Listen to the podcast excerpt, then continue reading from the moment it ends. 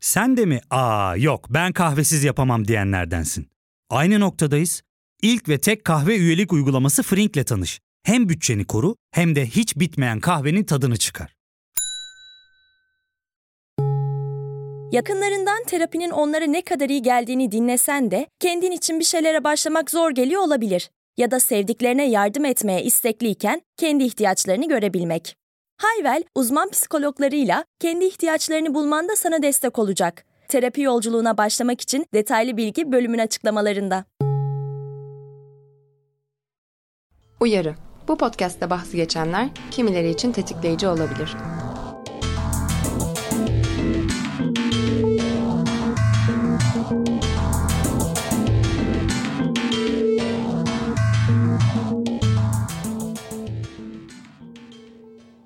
Dünya nüfusunun çoğu bir noktada HPV ile enfekte olacak. Ancak çoğumuz HPV'nin ne olduğunu bilmiyor, HPV'yi konuşmuyor ve hatta HPV'nin konuşulmasına mani oluyoruz. HPV'nin cinsel yolla bulaşan enfeksiyonlar ve kanser ile olan ilişkisi bir damgalama nedenine dönüştürülüyor ve HPV tanısı alan kişiler bu damgalama nedeniyle endişeli ve utanmış hissediyor ve hissettiriliyor. Tabi HPV hakkında konuşmak için kullandığımız dil de sorunun bir parçası. Bugün HPV'yi konuşacağımız konuğum jinekolog doktor Gizem. Hoş geldin Gizem nasılsın? Hoş bulduk Azal iyiyim sen nasılsın?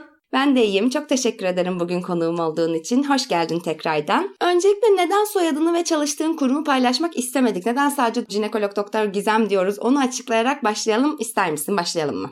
Olur. Yani şöyle söyleyeyim. Sonuçta bir devlet kurumunda çalışıyorum ve bu tarz bir kaydın e, çalışma ortamımda bana bir sorun oluşturur mu oluşturmaz mı bunu bilemedim. Hem onun için kullanmak istemedim hem de hani bu yayını hasta çekmek amaçlı kullanan bir taraf olmak istemedim. O yüzden de soyadımı ve çalıştığım kurumu vermeyi tercih etmedim. Aynı zamanda queer feminist kimliğini kullanıyorum ve bu da hani benim için çalıştığım ortamda bir damgalama sebebi olabilir. Bunları sıkıntı yaratmaması adına kullanmayı tercih etmedim işin içi. Çok çok teşekkür ediyorum açıklaman için. O zaman direkt sana açılımını da soruyorum hatta. Yani HPV, HPV dedim ama HPV nedir? HPV'ye dair kısa bir medikal giriş yapar mısın? Şöyle yapayım. HPV dediğimiz şey aslında Human Papilloma Virüs dediğimiz bir virüs çeşidi. Aslında vücudun birçok yerinde bulunuyor. Sadece cinsel yolla bulaşan ya da rahim ağzında bulunan bir enfeksiyon değil. Biz her ne kadar genelde böyle tanısak da. Genel olarak rahim ağzı kanserinde %99 oranında pozitif bulunan bir virüs. Bu çok yüksek bir virüs. O yüzden de e, rahim ağzı kanserinin sebebi olarak gösteriliyor tıbbi olarak. Ve e, vücutta her zaman kansere sebep olmuyor bu. Evet enfekte olduk ama bu kanser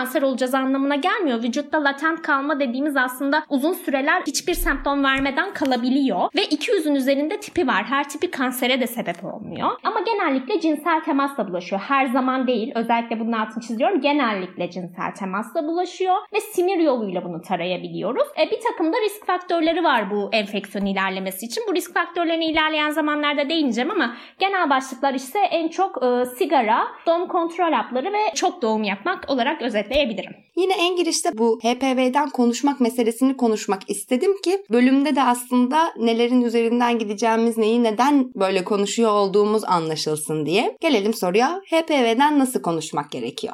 Şimdi HPV'den konuşurken öncelikle bunun utanılacak bir şey olmadığını, çok yaygın ve normal olduğunu, grip olmak kadar normal bir enfeksiyon olduğunu bilmemiz lazım. Grip olunca bir insanı nasıl ya gripim hani şey yapmayalım, öpüşmeyelim, işte sarılmayalım diyorsak aslında HPV enfeksiyonu da bu kadar bizim normal karşılamamız gereken bir enfeksiyon. Normalleştirmek önemli, konuşmak önemli. Bilinen çok yaygın ama konuşulmayan bir konu maalesef ve bunu sosyal evet. medya, TV gibi yerlerde, platformlarda dile getirmek ve normalleştirmek aslında başta bir hekimler olmak üzere toplumdaki bütün bireylerin görevi diye düşünüyorum. Neden konuşmuyoruz? Çünkü bulaş yolu genellikle cinsel yol olduğu için aslında bu bir damgalama sebebi ve insanlar aa cinsel yolla buluşuyor. E demek ki bu kişi sevişmiş. Aa o zaman tamam sen sevişiyorsun demek ki enfeksiyon olmuşsun. Al sana. Slash shaming yapıyorlar aslında bir yerde. O yüzden de konuşulmuyor. Sadece genellikle rahmi olanlarda daha sık görüyoruz. Bu illa kadınlarda olduğu anlamına gelmiyor. Ben de mesela ilk bir HIV bölümü yaptığımızda HIV'den ve AIDS'ten konuşmak Yunus Emre Demir'le beraber onunla konuşurken bu meseleyi aslında HIV'den nasıl konuşulacağı meselesinin ne kadar HPV'ye uyarlanabileceğiyle alakalı da kafamda böyle soru işaretleri oluşmaya başlamışlar. Kapmak gibi kelimeler yerine enfekte olmak. Hani böyle damgalayıcı bir şekilde HPV'li falan demek yerine HPV ile yaşayan, HPV pozitif. HPV pozitif diyebiliriz değil mi? Doğru olur. Diyebiliriz evet. HPV pozitif diyoruz biz zaten. Ve yani işte HPV ile yaşayan yaşayanları da güçlendirici bir şekilde ve tam da senin dediğin gibi yani hani sürekli bir kadın meselesi gibi yaklaşıyoruz HPV'ye. Kadın meselesi ilan ettiğimizde de birçok insanı dışarıda bırakıyoruz. HPV ile alakalı kapsamlı söylemler, yöntemler ve politikalar üretmekte de sıkıntıya düşüyoruz bence böyle olduğunda. Ve bu noktada ben Ali Arıkan'ı almak istiyorum. Ali transfobi ve cinsiyetçilik nedeniyle hastaneye gitmediği için geç teşhis edilen kanser nedeniyle 2013'te hayatını kaybetti. Ve Ali Rahmi olan bir erkekti.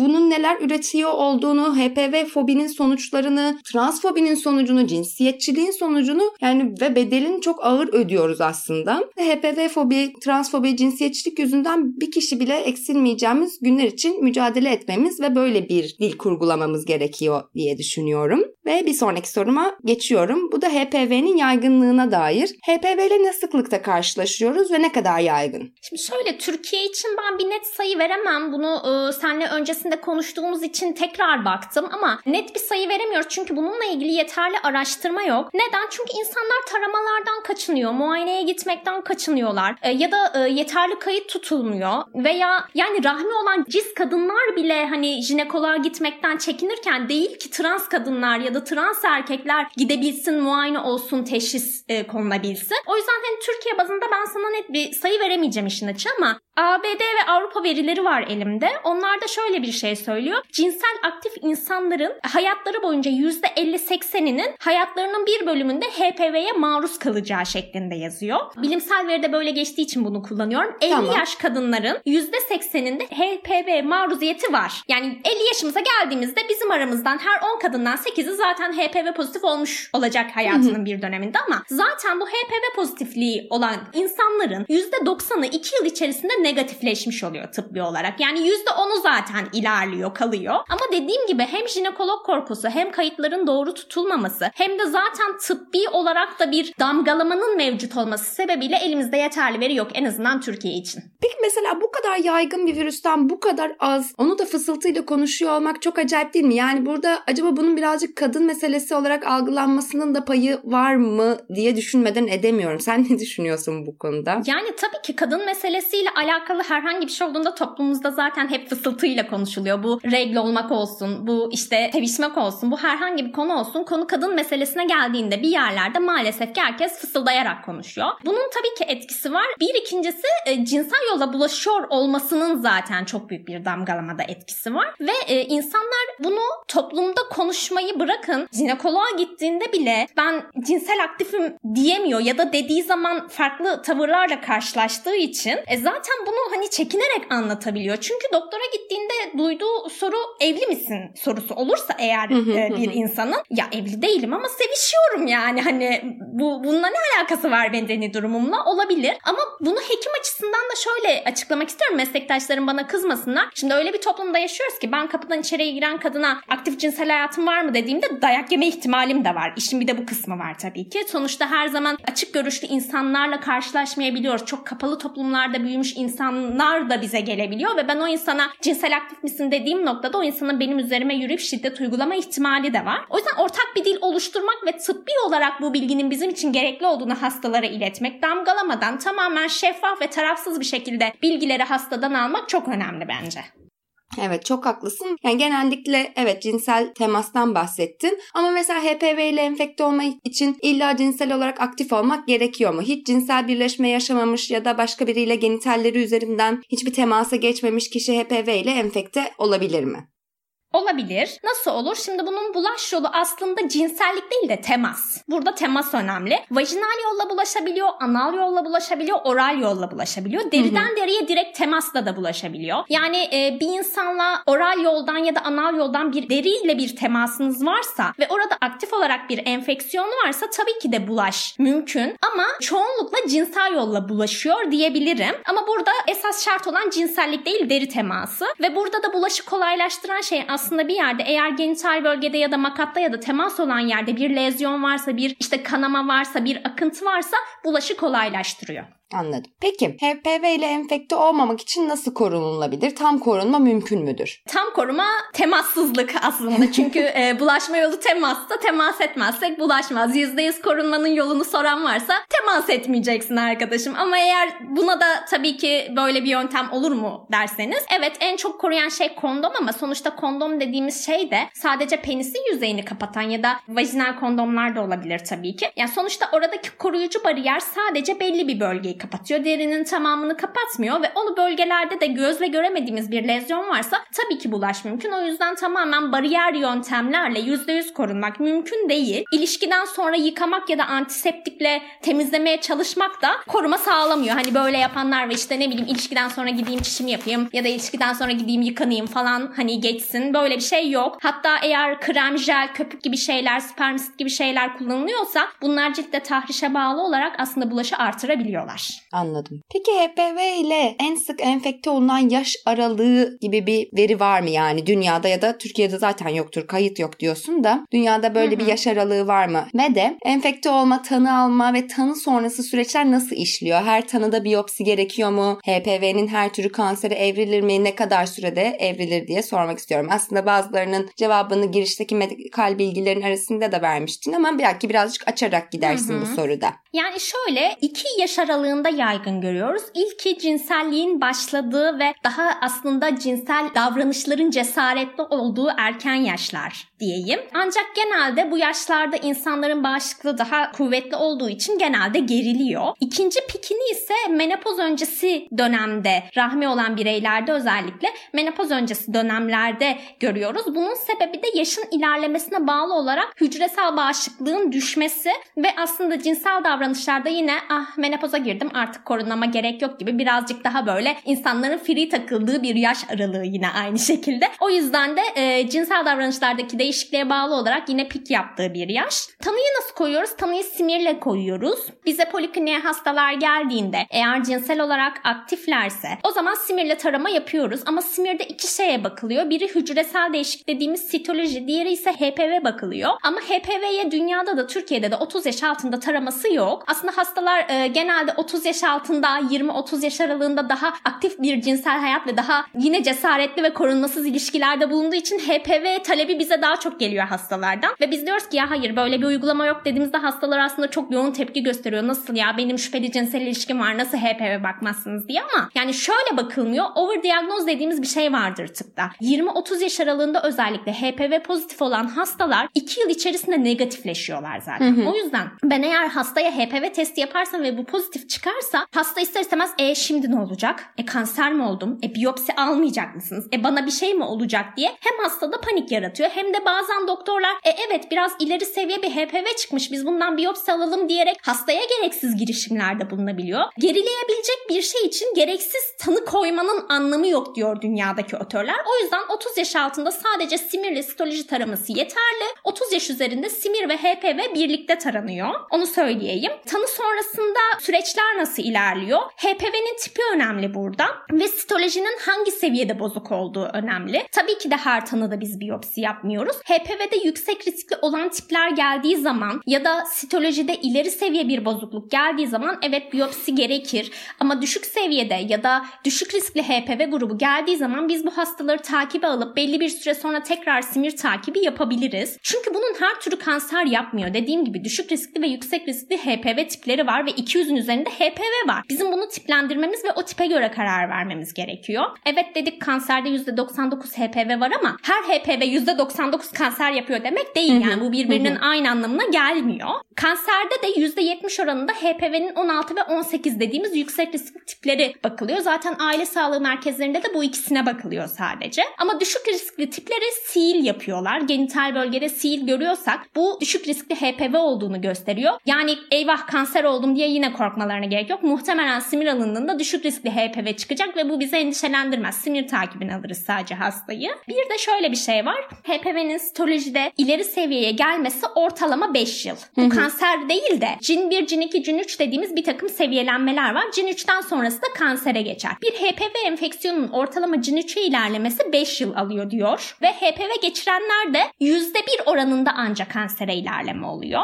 Bunun da kansere ilerlemesinin de yine seviyeleri önemli. Önemli. Şimdi simir aldık. Evet simirin sonucuna göre biyopsi de yapıldı. Evet. Biyopsinin sonucu bize cin 1, cin 2, cin 3 diye gelir. Eğer cin 1 geldiyse bu %1 oranında kanserleşecek demektir. Ve %60 oranında kendiliğinden düzelecek demektir. Cin 2 ise %5 oranında kanserleşecek, %40 oranında gerileyecek demektir. Cin 3 ise %12'nin üzerinde bir oranda bu çok yüksek bir orandır ki kanserleşecek ve gerileme ihtimali daha düşük %33 mesela. Biraz çok tıbbi bilgiye boğdum galiba özür Yok, yok, diliyorum yok, ama yok. Yani hani bunları konuşalım çünkü simir böyle geldi ne yapacağız diye çok panik halinde geliyor hastalar Evet, bize de. evet. Onlar da az çok bilsinler en azından. Aynen öyle. Peki öyle geldi diyelim. Cin 3 geldi diyelim. Ne, yap- ne yapacağız? Nasıl bir süreç bizi bekliyor? Yani şöyle hastanın yine yaşı, gebelik durumu, çocuk istemi bunların hepsi önemli. Tabii ki de ciniş geldiğinde kendi haline çok bırakmıyoruz. Kanser riski biraz daha yüksek olduğu için. Kolposkopi dediğimiz bir yöntem var. Bu e, anestezi altında da yapılabilir. Hasta uyanıkken e, poliklinik ortamında da yapılabilir. Hastaya e, bir mikroskopla rahim ağzını boyayarak bir görüntüleme yapıyoruz ve eğer o görüntülemede gözümüze kötü gözüken, boyanmada kötü boyanan alanlar varsa biz o alanlardan biyopsi alıyoruz. Ama dediğim gibi hem cinin seviyesi önemli, kaçıncı derece olduğu hem hastanın yaşı önemli. Eğer hasta bana 50 yaşında geliyorsa, çocuk istemi yoksa, cin 2 ise de biyopsi yaparım, cin 1 ise de yaparım. Ama bana 19 yaşında çocuk istemi olan ve böyle bir işlemi yaptırmak istemeyen bir hasta geldiyse cin 2'yi takip edebilirim. Cin 3'ü yine bırakmam da cin 2'yi takip edebilirim en azından. Gebe ise gebelerde birazcık daha koruyucu yaklaşıyoruz. Onu hani gebelikte HPV'de yine uzun konuşuruz. Onlarda biraz daha bekleyebiliyoruz.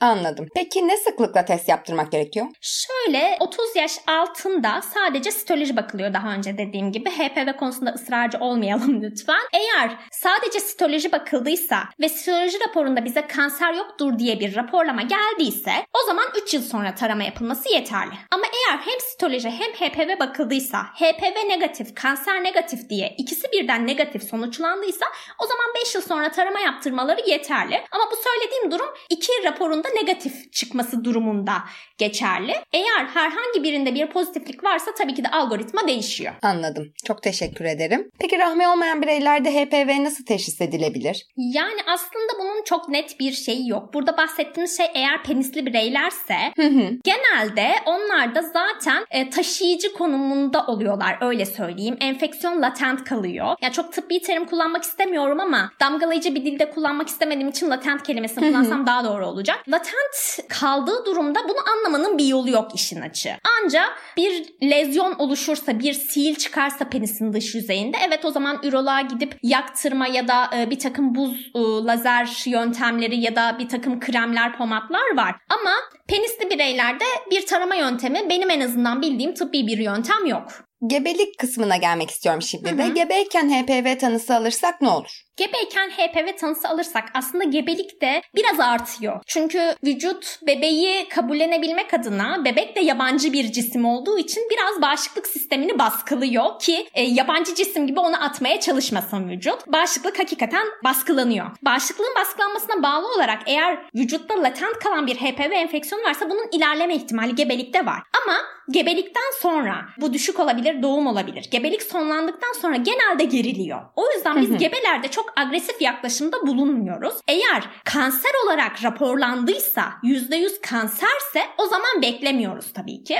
Rahim ağzının çıkarılması dediğimiz LEEP diye bir yöntem var. Bunu yapabiliyoruz. Ama eğer sadece kanser şüphesi ya da öncü lezyonları varsa, sitolojide bir takım hücresel bozukluklar raporlandıysa ama kanser henüz değilse o zaman doğum ya da işte düşük ya da aldırma her neyse yani gebeliğin sonlanmasını, sürecin sonlanmasını bekleyebiliyoruz. Anladım. Peki HPV ile yaşayan biri gebe kalırsa ne olur? Yani e, bunun gebeliğe bilinen bir zararı yok. Kanserleşmediği sürece. Kanserleşirse de yine bebeğe ya da gebeliğe bir zararı yok ancak müdahale etmemiz gereken durumlarda rahim ağzını tıraşlama ya da çıkarma yöntemi yaptığımız için bu rahim ağzında bir takım açıklığa sebep olabiliyor. Bu da erken doğuma ve düşüğe sebep olabiliyor. Sıkıntı burada başlıyor. Yoksa bebeğe bir zararı yok. Sadece eğer aktif genital lezyonları, siilleri varsa hastanın doğum kanalından geçerken doğum sırasında bebeğe oral yolla bulaşma ihtimali olduğu için normal doğumu biz önermiyoruz. Genelde sezaryen doğum yapıyoruz öyle hastalara.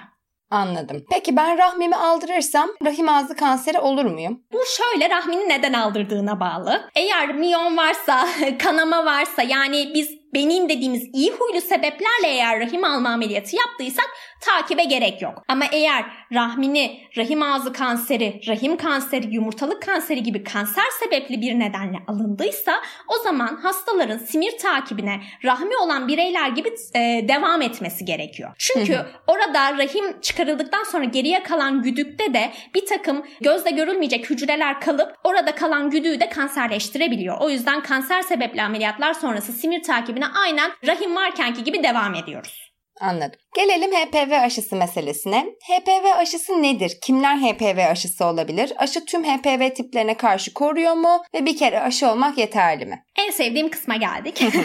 HPV aşısını çok seviyorum öncelikle. Çünkü e, aslında primer korumanın yöntemi bu kesinlikle ve herkese herkese öneriyorum öncelikle. Onu söyleyeyim. Şimdi ne yapıyor? Her aşıdaki gibi antikor üretilmesini sağlıyor ve 3 tip aşı var HPV'ye karşı. Türkiye'de 2 tipi var. Bivalent dediğimiz 2 tipini içeren hani daha önce bahsettiğim 16 ve 18 kanserlerde %70 etkili olan bir aşı var ki adı Cervarix. İkinci aşı quadrivalent dediğimiz 4 tip içeren 16-18'e ek olarak sil yapan düşük riskli 6 ve 11 tipini içeren aşı Gardasil ki ben hastalara daha çok bunu öneriyorum çünkü silden de korumuş oluyor. Ve bizde bulunmayan daha çok Avrupa ülkelerinde bulunan 9 tipini içeren aşılar da var. Bu da yine Gardasil 9 diye geçiyor. Aşı 3 doz olarak yapılıyor. Ee, genelde eğer 15 yaş altı başlandıysa aşılamaya 2 doz yeterli deniyor. Yapılırken de 0. ay ilk yapıldığı gün ve 1. ay 6. ay olarak aşılama yapılıyor ve kas içine aşılama yapılıyor. 11-12 yaş aralığında yapılırsa koruyuculuk %100 deniyor.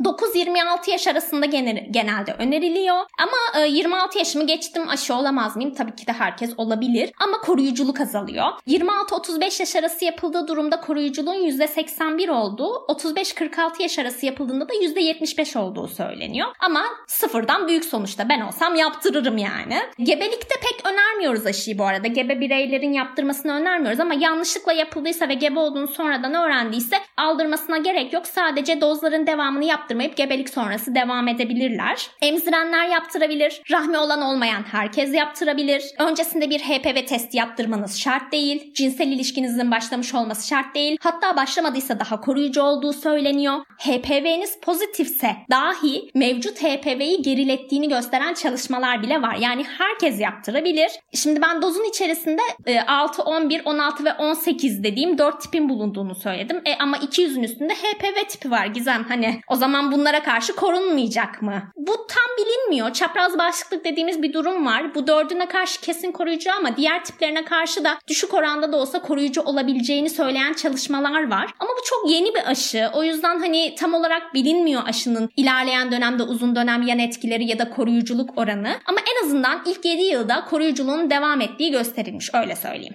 Peki mesela 3 tane aşı saydın ya, üçüncüsü Türkiye'de yok dedin. Neden yok? Yani e, bu biraz aslında sağlık politikalarıyla alakalı. Evet.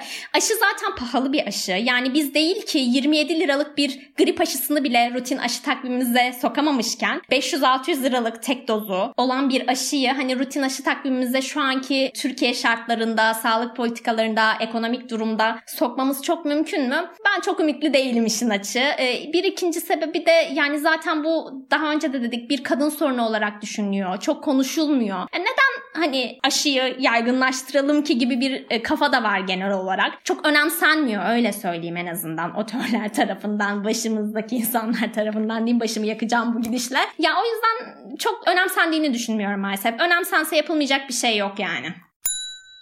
Ya fark ettin mi? Biz en çok kahveye para harcıyoruz. Yok abi, bundan sonra günde bir. Aa, sen fırın kullanmıyor musun? Nasıl yani? Yani kahvenden kısmına gerek yok.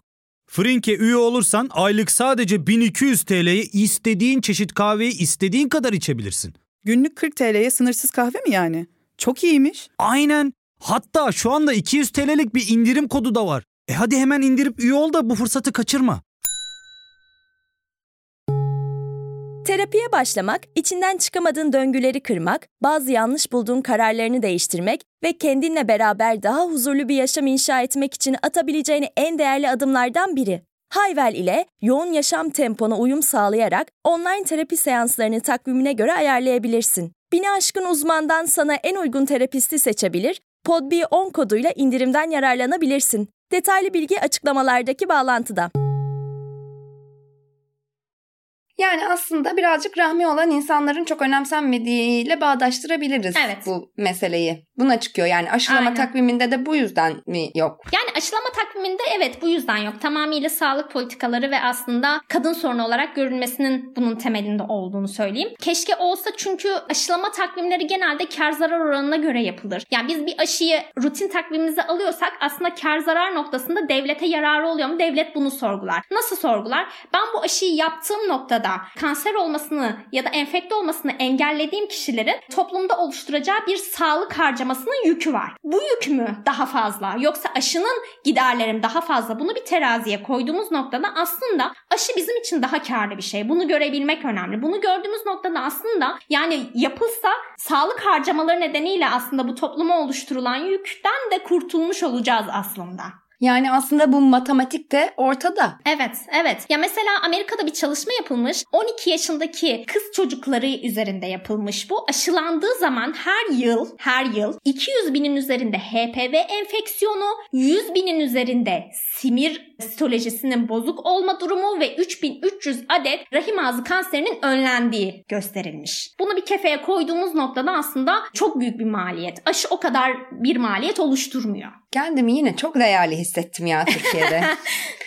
yani Sen bir de her gün hastaneye giderken bana sor. ya değil mi? Gerçekten kolay gelsin. Peki HPV dair ne gibi politikalar üretilmeli, neler yapılmalı? Bunların tam tersi ve başka neler? Yani şöyle bir kere aşıya herkesin eşit ulaşılabilmesi lazım. Ki Gardasil dediğimiz o dörtlü aşının tek bir dozu bugün eczaneye gidip tekrar sordum. 584 TL ve 3 doz yapılıyor. O zaman ne oluyor? 1500-1600 lira gibi bir fiyattan bahsediyoruz. Bu herkesin karşılayabileceği bir şey değil. Bir insanın tutup da asgari ücretinin dörtte birini bir aşıya vermesi, tek bir dozuna vermesi çok kabul edilebilir bir durum değil. E, onun dışında e, devletin bütçesi, ekonomik gücü ve bu bütçeyi hangi alanlara ayırdığı önemli. Tabii ki sağlık politikaları noktasında burada toplumun yapacağı baskı da bence önemli. Ya hayır kardeşim biz bu aşıyı istiyoruz diye bizim de aslında bir ortak Evet. toplum bilinci gösterebiliyor olmamız lazım. Ama biz değil ki bir doktora gidip simir dahi yaptıramayan birçok insan varken tutup da HPV aşısı istiyoruz diye bir araya gelmek biraz bana hayal gibi geliyor işin açığı Azal. Şunu da söyleyeyim 27 ülkede şu anda geri ödeme kapsamında. Bizde değil.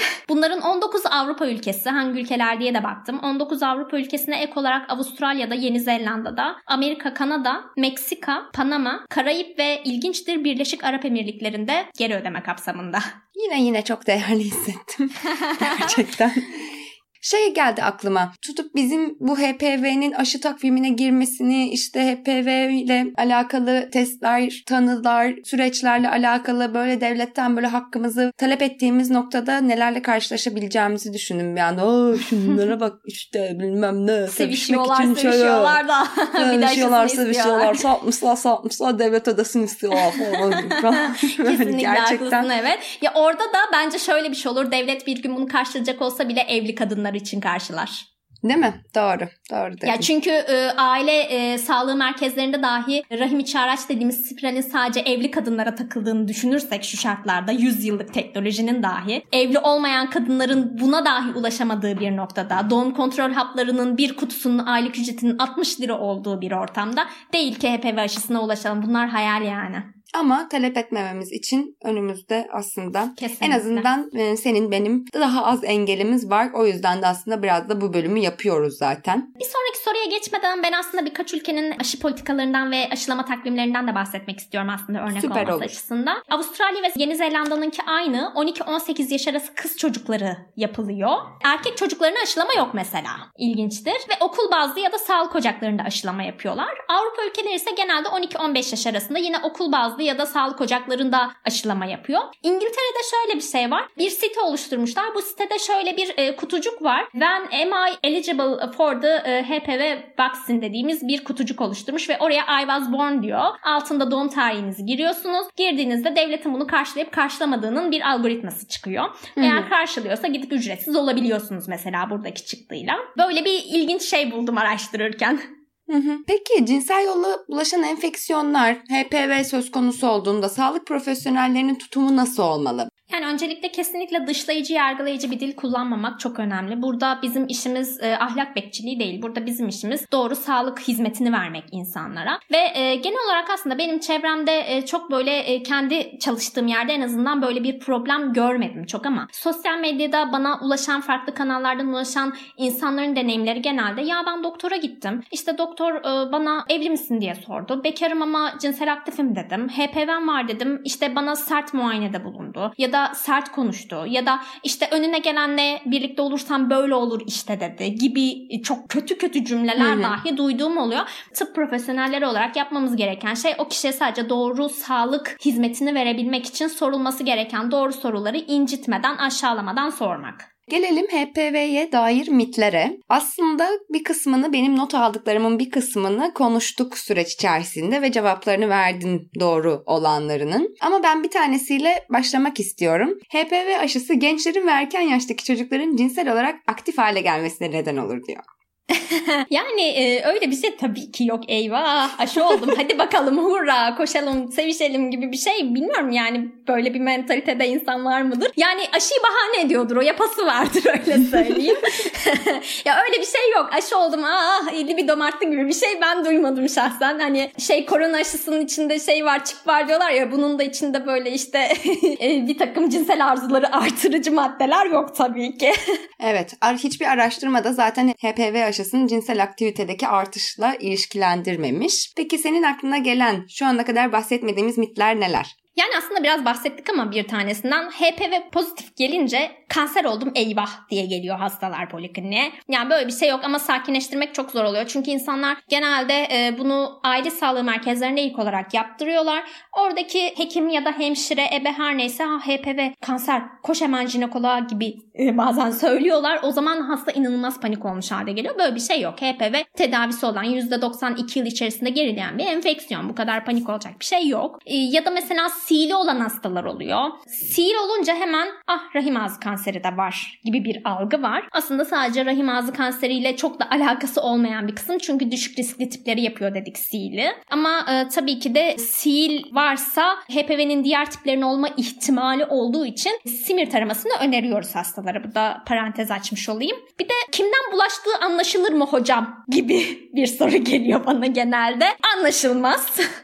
Bir de bir tane daha mit var. İşte HPV aşısı olduysanız simir testinizi atlayabilirsiniz. Tabii ki de böyle bir şey yok. Nasıl simir yaptırmadan aşı olabiliriz, HPV taramasına gerek yok dediysek, evet özellikle 4 temel tipine karşı koruyor ama diğer tiplere karşı koruyuculuğu %100 gösterilmiş değil. Tartışmalı bir konu ki öyle bile olsa 200'ün üstünde tip var ve hala tanımlanmamış tipleri dahi olabilir. Bilim ilerleyen bir şey sonuçta. Tabii ki de HPV aşınızı yaptırsanız bile rutin taramaya devam ediyoruz. Evet. Gelelim HPV fobiye. HPV fobi nedir? HPV fobiye örnekler nelerdir? Ve HPV ile yaşayanlar ne gibi damgalamalara ve ayrımcılıklara maruz kalıyorlar? Yani aslında genel olarak bölümde zaten çok parça parça evet. bahsettik ama toparlayalım. Yani HPV fobi, fobi diye direkt bulduğum bir tanım yok ama biz kendimiz tanımlayabiliriz bunu. Yani HPV cinsel yolla bulaşıyor diye cinselliğin ve cinsel aktif olmanın damgalandığı bir durum var. Bundan konuştuk zaten. Burada esas mesele, esas HPV fobi olarak görülen şey aslında HPV'nin bulaş şeklini damgalamak bence. Evet. Burada damgalanan şey HPV değil de bulaş şekli ve e, bu aslında bir yerde slut shaming'e giriyor. E, ve zaten zaten şöyle de bir durum var. Hastalarımız geldiğinde ya ben sadece eşimle birlikte oldum ya da tek bir partnerim var. Nasıl olabildi diyebiliyorlar. Çünkü tek bir ilişkide dahi eğer karşımızdaki kişi pozitifse bulaş %50. Tek bir ilişkide. Tam da senin dediğin gibi yani aslında tek bir ilişkilenmenin enfekte olmak için yeterli olabileceği bir şeyden bahsederken neden hep böyle bir çok eşlilik üzerinden böyle bir damgalama yolunu seçiyoruz ki ki yani onun dışında birinin kaç kişiyle ilişkilendiği karşılıklı ve şekli onaya dayalı olduğu müddetçe kimseyi de ilgilendirmiyor zaten ayrıca. Etrafımızda bunları görüyoruz. Bundan dolayı bir sürü damgalama var ve hani maruz kalınan bu ayrımcılık ve damgalama nedeniyle birçok kişi test olmaya çekiniyor zaten. Jinekoloğa gözükmeye çekiliyor jinekologda yaşayacağı şeylerden çekiniyor. Tamamen böyle bir korku ve utançla çevrelenmiş bir vaziyetteyiz yani. Burada tekrardan söylemek istiyorum ki HPV ile yaşıyor olmakta utanılacak hiçbir şey yok. Peki HPV ile yaşayan biriyle fiziksel bir cinsel ilişkilenmeye girmek istememek HPV fobi midir? Yani aslında bunu neden istemediğimiz önemli. Bu hı hı. kişinin daha önce e, farklı insanlarla ilişkilenmiş olmasından kaynaklı bir reddetmekse evet HPV fobi ya da birden fazla insanla birlikte olmuş olmasını eğer sorun ediyorsak evet HPV fobi ama e, sonuçta insanlar enfekte olmaktan kaçınmak isteyebilir. Sağlığını hı hı. korumak, HPV negatif kalmaya devam etmek isteyebilir. Bu bence çok insani bir durum. Hı hı. E, sorun burada bireyleri dışlamak ya da cinselliği yaşadığı için onu suçluyor olmak. Eğer hı hı. bu sebepten ilişkilenmeyi reddediyorsa evet HPV fobidir ama aktif bir cinsel lezyonu olan birini görsem ben e, şahsen ilişkiye girmeyi reddederim. Ama bu aa git pis sen HPV'sin işte senin silin var gibi değil. Sonuçta karşı tarafı kırmadan ya da küçük düşürmeden hani buna benim rızamın olmadığını söyleyerek bu ilişkilenmeyi reddedebilirim. Sonuçta kondom %100 korumuyor dediğim gibi ve bana bunun beni enfekte etmeyeceğinin bir garantisi yoksa ve bu enfeksiyon bir yerde %1 ihtimal dahi olsa kansere sebep olabiliyorsa ben kendimi bundan korumak isteyebilirim. Bu bence çok anlaşılabilir bir şey. O yüzden de aktif lezyonunu gördüğüm bir insanla mesela ben e, birlikte olmayı şahsen reddedebilirim. Hı hı. Peki HPV statümüzü paylaşmak zorunda mıyız? Yani şöyle kişiler HPV pozitif olduğunu söylemeyebilirler ya da bilmeyebilirler. Yani hı hı. toplumda HPV pozitif olduğunun farkında olmayan, taramaya gitmemiş ya da gitse bile o sırada negatif çıksa da sonradan pozitifleşmiş bireyler olabilir. Ya ben beraber olacağım insana kendim şahsen söylemeyi tercih edebilirim ama sonuçta insanlar damgalanmaktan da korkabilir. Bu yüzden de söylemeyebilir. Tercih etmeyebilir. Bilmiyor olabilir. Yani kişilerin kendilerini koruması kendi sorumluluklarında olan bir şey. Eğer eğer bu tarz bir korkumuz ya da hassasiyetimiz varsa bence birlikte olmamayı kendimiz seçebiliriz. Kendimizi korumanın başka yollarını araştırabiliriz. O yüzden de yani kişilerin kendi sorumluluğunda e, taraflar bunu birbirine beyan etmek zorunda değil diye düşünüyorum. Evet ben de aynı şekilde düşünüyorum. Yani HIV statüsü meselesindeki mantığı burada da uygulayabiliriz. Evet. Kimse HPV ile yaşamadığından, HPV pozitif olmadığından, HPV negatif olduğundan %100 emin olamaz. O yüzden senin de dediğin gibi herkes kendinden sorumlu ve o yüzden statümüzü paylaşmak zorunda değiliz. Ve tabii ki de bu kadar çok fobinin, ayrımcılığın vesairenin olduğu bir ortamda nasıl bir şey paylaşıyoruz? Ne oluyor? Bu paylaşsak ne olur? Bu paylaşmaya zorlanmak meselesi çok sıkıntılı vesaire. Kimse kimseye statülerini söylemek zorunda bırakılamaz. Böyle de bir durum var yani. Herkesin kendi kararıdır ve böylesi paylaşımların oluşabilmesi için sağlıklı iletişim ortamlarının olması gerekir zaten. HPV fobinin olmadığı bir dünyada kişiler zaten HPV statülerini paylaşmaktan çekinmezler diye düşünüyorum. Kişileri statülerini paylaşmaya zorlarken nasıl bir fobi üretildiğinin ve beslendiğinin de aslında anlaşılması olması gerekir burada. Yani mesela biri bana böyle cinsel yolla bulaşan enfeksiyonlara dair test yaptırdın mı demek yerine ya da işte aa sen HPV aşısı oldun mu gibi bir soru sormak yerine temiz misin falan gibi sorsa mesela ben o kişinin ne statümü paylaşırım ne bir bokumu paylaşırım. Bunun iletişim tarzından bile burada bir HPV fobi var mı yok mu anlamaya başlayabiliriz yani resmen diye düşünüyorum. Yani kesinlikle üslup önemli. Burada soruş tarzı önemli. Zaten karşıdaki insan bana dediğim gibi daha önce simir yaptı yaptırdın mı ya da dediğin gibi aşı oldun mu gibi sorsa bundan çok rahatsız olmayabilirim ama e, mesela şöyle şeyler geliyor. Bunu arkadaşlarımdan ya da hastalarımdan duyuyorum. Ya hocam de ben daha önce biriyle birlikte oldum geçen haftalarda. Sonradan bana mesaj attı. Doktora gitmiş. Doktor ona sende HPV var demiş. O da beni aradı. Senden bulaştı dedi bana. De benden mi bulaşmıştır? Yani yani ne bilelim nereden bulaştı? Sen önceden kaç kişiyle birlikte oldun? O önceden kaç kişiyle birlikte oldu? Hangisinde Onların partnerleri kimlerle oldu? Kocaman yani, bir network'ten evet. bahsediyoruz. Aynen öyle yani hani bir kişiyle e, birlikte olduğumuzda dahi yani binlerce kişiyle aslında HPV havuzunu paylaşıyor oluyoruz bir yerde. Bu evet. düşündüğünüzde inanılmaz ucu bucağı olmayan bir şey. Kim bilir nereden geldi? Yani şunu söyle işte çok uzun süredir hayatımda kimse yoktu. Senden sonra da kimse olmadı. Senle birlikte olduktan sonra bende böyle bir şey çıktı. Demek sen bana bulaştırdın. Korusaydın o zaman birlikte olmasaydın seni buna zorlamadım bir yerde. E, ya da dediğim gibi latent kalmış olabilir ve şimdi aktive olmuş olabilir. Bilemeyiz bilemeyiz ki.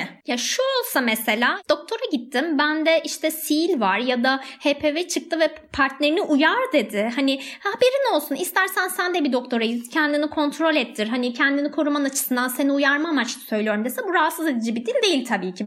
Peki nasıl HPV aktivizmi yapabiliriz? Yani cinselliği normalleştirmek bence her şeyden önce. Cinsellik öcü değil. HPV öcü değil. Grip neyse HPV o. Ben hastalarıma hep bunu söylüyorum. Yani grip olmak ne kadar doğalsa HPV enfeksiyonu geçirmek de o kadar doğal ve atlatılabilir. Bunu anlatmak lazım. Sosyal medyanın gücünü, senin yaptığın gibi podcastleri, YouTube'u, e, Twitter'ı, Instagram'ı her yerde bunu aslında konuşabilmek ve anlatmak lazım. Çünkü bilmeyen çok fazla insan var. Ya da Sağlık Bakanlığı sigara bıraktırma hattının reklamını yapıyorsa bence bunun da reklamını yapabilir. Yani gelin aşınızı olun, gelin simir taramalarınızı yaptırın e, diyebilir. Ya da sosyal medya ulaşımı olmayan yerler var. Buradaki insanlar evet. HPV'nin varlığından bir haberler. Yani okuma yazması olmayan insanlar var. Buralara kadar ulaşmak zaten bence önemli bir nokta. Ve e, taramayı özendirmek, aşının programa girmesine yönelik taleplerde bulunmak bunlar önemli bence. Evet mesela senin hiç Türkiye'de popüler kültürde, televizyonda ya da başka bir e, şarkı söyleyen bir sanatçının vesaire HPV ile alakalı bir demeci, bir konuşması ya da bir dizide bunun geçtiğini falan biliyor musun? Yok yani senle bunu konuştuktan sonra yayın akışından sonra epey araştırdım. Gerçekten Türkiye'de buna dair bir örnek bulamadım ben. Sen bulduysan ben de Türkiye'den bilmiyorum. Belki hani ne bileyim komedi kulüplerinde, başka bir yerlerde işte metal kültür podcast şaka yani hani kendimi ünlü yaptım. Artık var. Ünlü birilerinin bunu konuştuğunu çok böyle kamusal ortamlarda, bir yayında, bir içeriğin içerisinde vesaire ben de bilmiyorum yani. Ama aklıma dünyadan yani HPV'nin popüler kültürdeki temsillerinden dünyadan güzel örnekler geliyor. Senin aklına geliyor mu? Senle başlayalım. Şöyle e, bir tane New Jersey'li bir kadın var Instagram'da Jamie Otis Henner diye belki denk gelmişsindir. 750 bin takipçisi var yanlış bilmiyorsam. Bir anne, iki çocuk annesi ve HPV pozitif. Kolposkopiye gittiğinde bir video falan atmıştı. Hatta böyle Reels çekmişti falan böyle. Şu an bana kolposkopi yapılacak. Şu an HPV işte testim pozitif geldi. Böyle bununla ilgili sürekli hikayeler, Instagram TV'ye videolar falan yüklüyor ve bunu konuşuyor. O kadar hoşuma gidiyor ki yani bunu normalleştiriyor. Bu hayatın normal akışında olan bir bir şey diyor. Bir de Singapurlu bir oyuncu var. Diana Ser diye. Onun da e, geçen bir paylaşımını gördüm. 14 yaşında bir oğlu var ve altına şöyle yazmış. Erkek olabilir ama bu HPV olmayacağı anlamına gelmez. O yüzden oğlumu cinsel yolla bulaşan diğer hastalıklara karşı nasıl anlattıysam, bilgilendirdiysem HPV'ye karşı da bilgilendirdim. Bunun semptomlarının ne olabileceğini ona anlattım. O yüzden de hani bu aşılamaların erkekler için de olması gerekiyor gibi bir takım böyle paylaşımları falan var. Yine o da inanılmaz hoşuma giden takip takip ettiğim insanlardan. Anladım. Benim aklıma gelen örnekler komedyenlerden genelde ve dizilerden. Bir tanesi Girls'te geçiyordu. Lena Dunham'ın oynadığı karakter jinekoloğa gidiyordu ve bununla alakalı işte test oluyor vesaire falan filan. Ondan sonra Jess miydi? Jesse ile mi ne konuşuyorlar? Jamie McKirken'in oynadığı karakter. Onunla konuşurlarken şey diyordu Jamie McKirken'in oynadığı karakter. Hmm, tüm maceracı kadınlarda HPV vardır falan diyordu. Yani bu çok böyle güçlendirici. Slut shaming o maceracı yabancı kadın olma olayını reclaim eden, alt üst eden slut shaming gibi ifadeydi ve benim çok hoşuma gitmişti orada. Onun dışında Brost'u yine benim çok sevdiğim dizilerden bir tanesi. Orada Abby ile Ilana konuşurken Ilana şey diyordu hani ya pardon da yani hani HPV ile enfekte olmadım demeye utanırım yani falan diyordu. Yani bu benim aklımda ne söyler utanırım yani falan gibisinden böyle. Orada da bir kucaklayıcılık vardı. Tabii ki de kimseye bir utanç yükleyerek öyle bir yerden yapmaya çalışmıyordu. Ne bileyim işte HPV HPV'n yoksa utanmalısın gibisinden gibi değil ama yani gururla bunu alıyordu HPV'yi alıyordu. Onun dışında Ali Wong'un e, stand-up şovunda vardı. Orada da işte hala HPV'niz yok mu? Gidin Gidin enfekte olun gidin hemen hemen. E, orada da kucaklayıcı bir şey vardı ve yani bunun hakkında şaka yapabilmek, bunu konuşuyor olup olmak ama böyle bunu fobi üreten bir punchline haline getirip bırakmak anlamında değil. Yani güçlendirici ve normalleşmesine tam da senin dediğin gibi neden olan espriler yine Amy Schumer de bahsediyordu bir stand-up'ında. Bunlar benim hoşuma giden güzel örneklerden. O zaman senin sormak, söylemek, eklemek istediğin başka bir şey var mıdır Gizem? Öncelikle beni yayınına aldığın için tekrardan teşekkür ediyorum. Çok keyifli oldu. Umarım çok fazla tıbbi bilgiye boğmamışımdır yayını. Hayır. Yani bir yerde hastalık ya da enfeksiyon, virüs olduğu zaman bir yerde bunları anca bu kadar sadeleştirebiliyorum öyle söyleyeyim. Son olarak da e, dün katledilen 3 tane kadını anmak isterim. Selda Taş, Aylin Sözer, Vesile Dönmez. E, bir kişi daha eksilmemek umuduyla demek istiyorum. Bir kişi daha eksilmemek umuduyla demek istiyorum ben de. Ve çok teşekkür ederim bu yayına geldiğin için. Çok güzel şeyler anlattın. İyi ki varsın, iyi ki varız. Umarım bir kişi daha eksilmeyiz, bir kişi daha eksilmeyelim. Ve HPV'den, fobi üretmeden HPV'yi konuştuğumuz seneler de diliyorum bize. Büyük ihtimalle senenin ilk günlerinde yayınlanıyor olacak bu bölüm. Böyle çok teşekkür ederim geldiğin için. O zaman bir sonraki bölümde görüşmek üzere.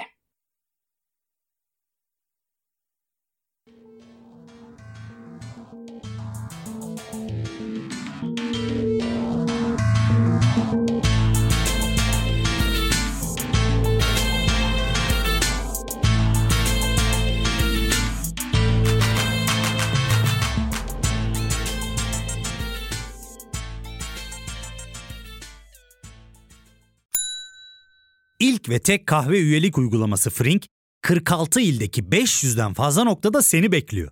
Açıklamadaki kodu girerek sana özel 200 TL'lik indirimden faydalanmayı unutma. Hadi sen de Frink üyeliğini başlat, kahven hiç bitmesin.